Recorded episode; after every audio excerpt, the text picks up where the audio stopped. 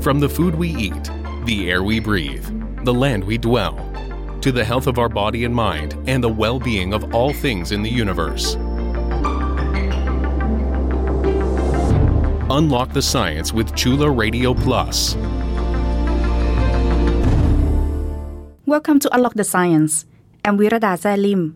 Informal workers constitute a much larger portion of the world's workforces than what we might have thought. We begin our story about them by showing you the plight of three such workers. We mention them only by their first names. At age 47, Mali has been out of job for several months now. She is considering leaving Bangkok for her hometown in order to get rid of rental costs. Before the COVID 19 pandemic, Mali was a domestic worker whose job security and welfare were entirely at the employer's mercy, as her profession is neither well recognized in the Thai society nor well protected by the Thai labor law. Even before the advent of COVID 19, Amnoy and her home based worker colleagues already experienced the reduction of jobs as well as their income, a result of fierce competition from Chinese trade due to their cheap labor and much lower cost. Orders to make leather bags for customers has reduced to zero when the pandemic hit, causing Amnoy and others to find whatever way possible to make a living for their families. Panisara saw her massage therapist fellows cried as they had no idea how to make ends meet when the Thai government ordered massage parlors to be closed for several months. Most of them are single mothers who are main providers for their families including those at home in the countryside. Although the Thai government has recently reopened massage parlors, foreign tourists, the main group of customers, are not here yet, and it seems that Thailand's tourism industry will take time to resume its prosperity. According to a report of International Labour Organization or ILO published in 2018, more than 60% of the world's employed population equivalent to 2 billion people, earn their living in the informal economy. More than 6 out of 10 workers and 4 out of 5 enterprises around the world are in the informal sector. In some countries, informality takes up to 90% of the whole workforce. Informal economies are usually characterized by high levels of poverty and severe decent work deficits. Evidence shows that most people don't have a choice when entering the informal sector. Most of them become informal workers as a result of a lack of opportunities in the formal economy. Opposite to some previous forecasts, informal sector has not diminished over time and is even expanding in many countries. Informal workers often do not enjoy freedom of association or the right to organize and bargain collectively. According to ILO, the systematic denial of the right to organize is witnessed even in countries that have ratified international conventions on safeguarding such rights. Informality exists in every country regardless of their level of socio-economic development. However, it is more prevalent in developing countries. In Thailand, according to the 2020 statistics of National Statistical Office, which is a Thai government agency, Slightly over half of all employed people in the country were informal workers. In a report of Thailand's Department of Labor Protection and Welfare published in 2018, it describes informal workers as workers who are not protected by labor protection laws and social security law.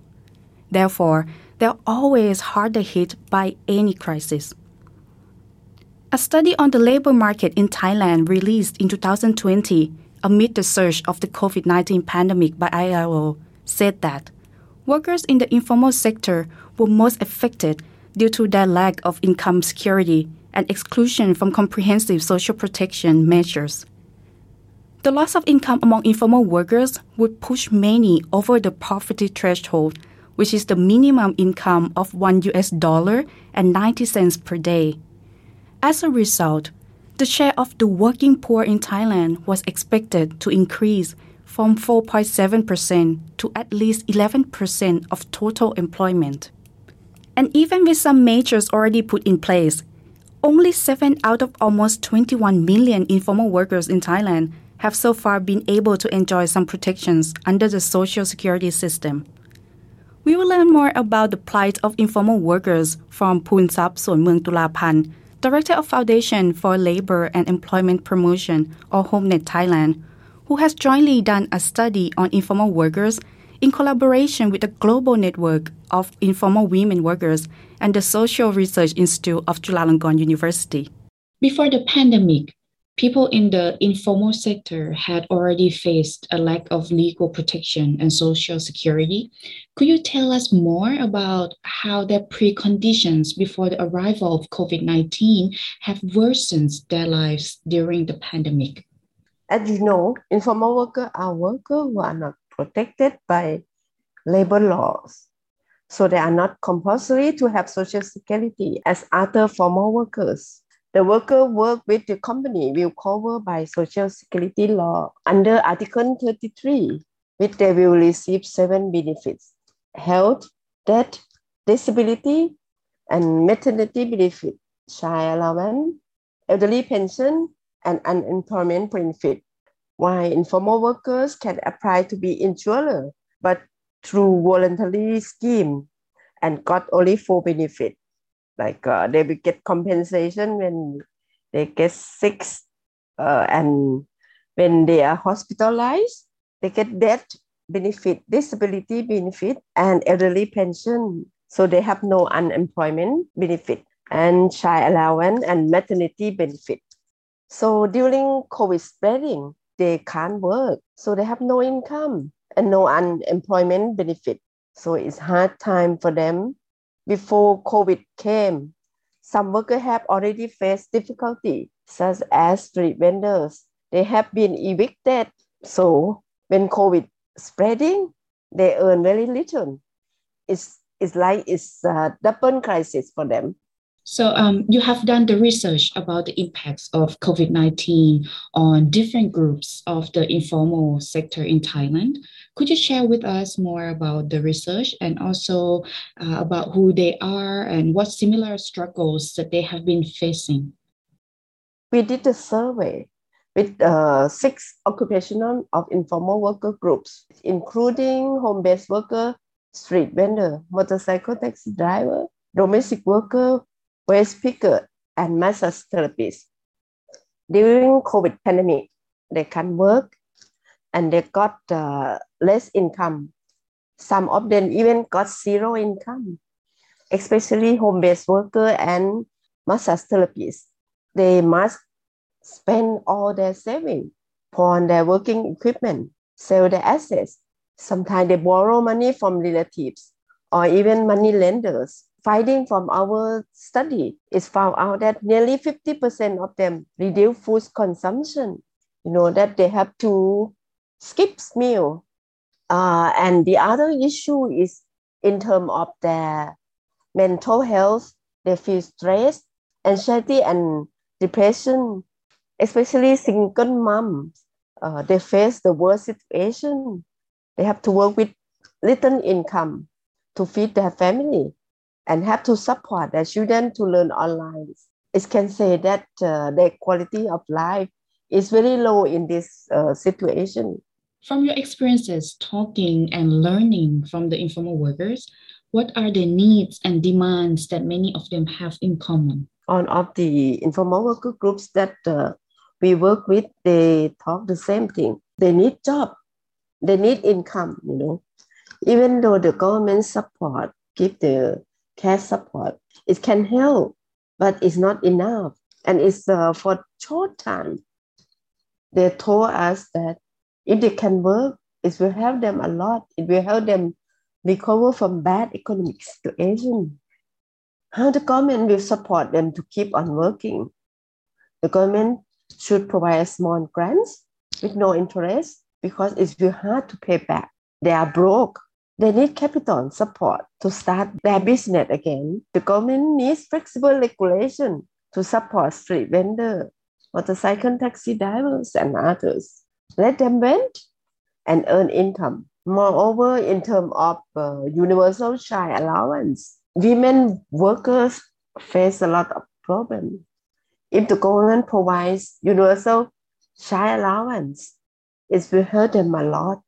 In Thailand, we have seen through different economic crises that the informal sector is very important alternative for workers who have been affected by the changes. What the future holds for the informal sector might not be the same as before as the result of the pandemic. Could you tell us more about it?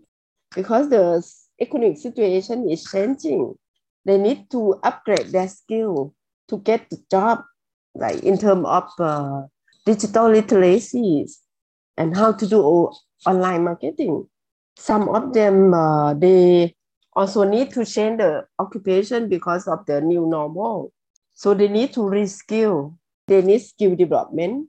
Government needs to concretely think about this issue to help their recovery. In terms of the social protection social security system need to rethink for social security for all not compulsory or voluntary we have been talking about the impacts on the formal workers themselves. Could you share with us some thoughts on how we as a society are also affected directly or indirectly when the formal workers are not well taken care of? Well, informal workers help local economy level. They provide food, non-food, and services to the society. They are part of the supply chain if they can't survive, the circle will be cut. Local economy will not move. Producer can't sell their product. They will have no money to buy goods from the store. Company will hardly sell their products too. And the government will not get income tax. No money to develop the countries. From academic data, it shows that nearly 50% of country GDP are from informal workers. So you see how big of the problems. That is the conversation I have with Poonsap Suanmuang Tulaphan, Director of Foundation for Labor and Employment Promotion, or HomeNet Thailand. We will take a short break now. You are listening to Unlock the Science on Chula Radio Plus. In our current way of life, smartphones and internet play a big role. Streets are full of riders employed by platform companies to deliver food to people's home, as owners of restaurants and shops have joined the platform economy. It is obvious that demand for online shopping with home delivery is on the rise for all kinds of goods, from ready to eat food, groceries to pet care, and alcoholic beverages. There is a need to accelerate digitalization and make it easy to find and purchase items online. But in the current profit driven economy, not everyone is ready, equipped, or even allowed to adopt the new economy. Joining an online delivery platform is not that cheap. The vendors, whether it is restaurants or shops, and motorbike riders, will have to pay to online platforms a considerable portion of their earnings. For major applications popular among consumers, Platform companies usually charge restaurants and shops a fee of 15 to 30% of the order value. For instance, if the cost of the dinner you have ordered is 100 US dollars, the restaurant will earn only $70 maximum, while the online platform company will get a cut of $30. Furthermore, the motorcycle taxi rider who delivers the food to your home will have to pay another certain fee from what he earns from his delivery trip to the platform company as well. In addition, some applications charge restaurants and shop owners and riders an entry fee and or even monthly service fee. With all these costs, many of small vendors and riders simply cannot afford to join international or regional platforms. Could an online platform developed locally by Thai people help solving this problem of inaccessibility? At Chulalongkorn University, a delivery platform project was launched in 2021 in collaboration with other organizations to help these small shops and riders. The platform known as Tamsung-Tamsong, meaning roughly as deliver as you order, was developed as a community-based service, allowing consumers vendors and riders to negotiate and set the delivery price. The platform developers do not charge any fee from any party involved. The service is now available in six different communities, mostly in Bangkok, plus another location in the southern resort island of Phuket.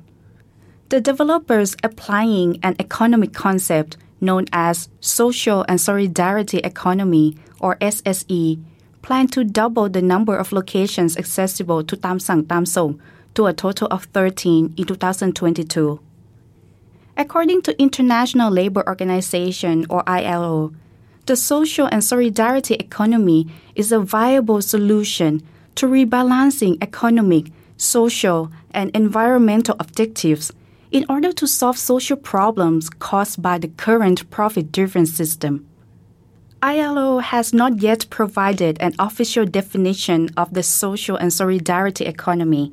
However, at a regional conference in 2009, the organization explained the SSE as a concept designating enterprises and organizations, in particular cooperatives, mutual benefit societies, or associations, foundations, and social enterprises which have the specific feature of producing goods, services, and knowledge while pursuing both economic and social aims and fostering solidarity.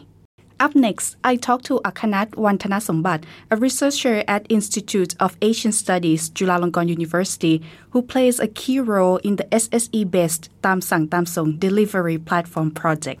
Could you tell us what Tamsung project is about and what is the motivation that drives you to initiate this project or the core problem that you want to tackle?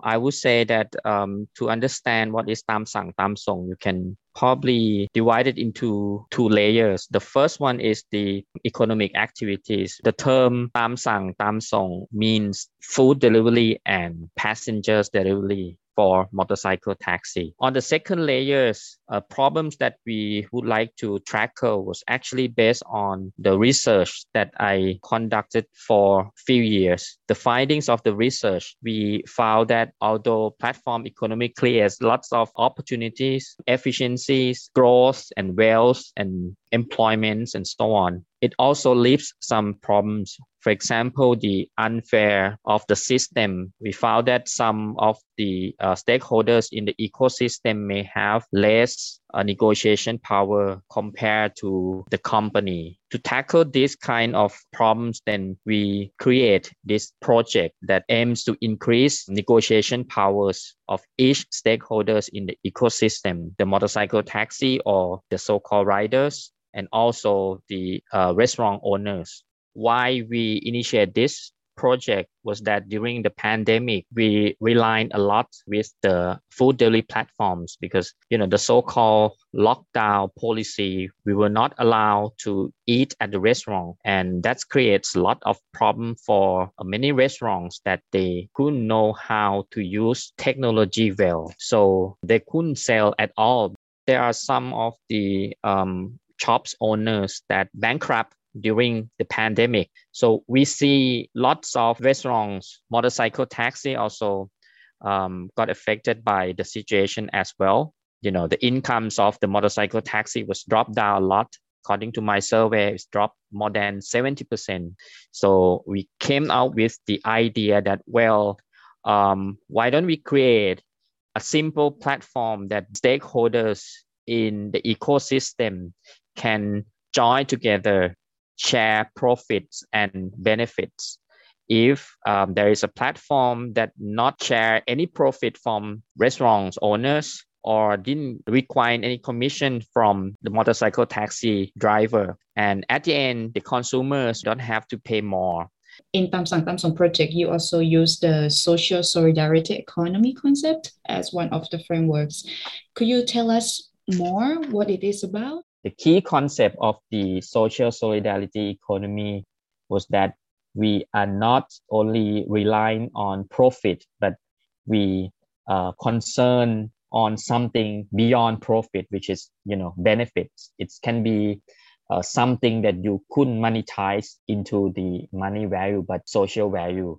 You have to think of how to make stakeholders in the ecosystem have the sense of ownership. It's not winner takes all model. It's rather win-win or loss-loss situations. Yeah, and um, how do you really implement SSE in the Tamsung-Tamsong project to make them have that sense of ownership? We got seed money. you start up language. We got seed money from um, Thai Health Promotion Foundation and Chulalongkorn University. Um, when we initiate new, we call it nodes, the location that um, we work with. We get in, we try to reach groups of stakeholders.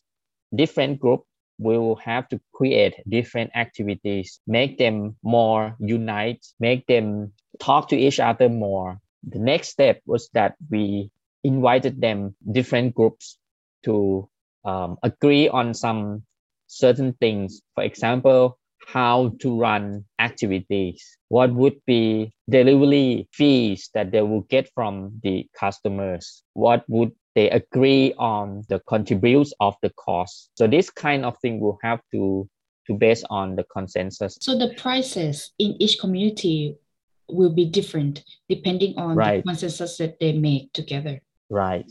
If the motorcycle taxi would like to get more, then the consumer will say, well, that's too high. We would not happy to pay. Then the restaurant owner couldn't sell their food. So this wouldn't happen. So they will have to you know, negotiate among themselves. In Thailand right now that we are facing the impact of the pandemic, right on our economy and the job se- job security plus also the inequality in the digital economy that is now growing. Looking into the near future can we say that we must change because the current economy we're in is not functioning? And can we say that the concept of social solidarity economy is the key? Look at the daily platform as an example, process the company matching jobs for the riders, you will see that they will have to uh, compete each other. So they don't have the, the sense of collective power. They have no power to negotiate with the platform to get better income, to get better conditions of work, and so on. So the platform has power to squeeze them. It's non-negotiable the social and solidarity economy turn you upside down because we give power to um, every stakeholders in the ecosystem. We decentralize. We give them the ability to control every process by themselves.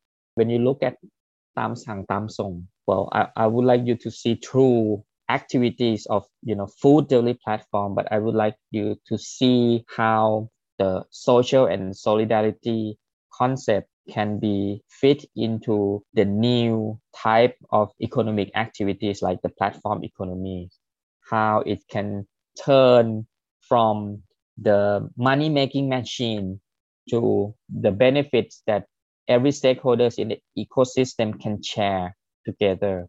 Um, this can be applied to some other economic activities as well, other informal sectors like uh, domestic workers, um, the masseuse or um, the freelance um, workers, many occupations can apply the same system and create their own uh, ecosystem that fair to everyone in the society. The COVID 19 pandemic has worsened working conditions and livelihood of informal workers, while the new way of living is pushing them to change and adapt faster than before. According to ILO, without the formalization of this informal sector with a process tailored to their specific circumstances, decent work for all and equity in society will remain an illusion. Informal workers need adequate resources and support in both short and long terms to make it happen. And because they are very important to our economy, the survival of these informal workers means the survival of our societies as well. Unlock the Science would like to thank Poonsap Suanmuang Tulaphan, Director of Foundation for Labor and Employment Promotion or HomeNet Thailand, and Akkanut Wantanasombut, researcher at Institute of Asian Studies, Chulalongkorn University, for sharing their insights on this key sector of workers in our society. I hope you enjoy our program. You can listen to Unlock the Science on Chula Radio Plus at FM 101.5 every Saturday from 1 p.m. to 1:30 p.m. You can also listen and follow us on our website curadio.chula.ac.th and our Facebook page. Our show is also accessible as podcast, including on Apple and Spotify. See you again next Saturday. Have a nice day.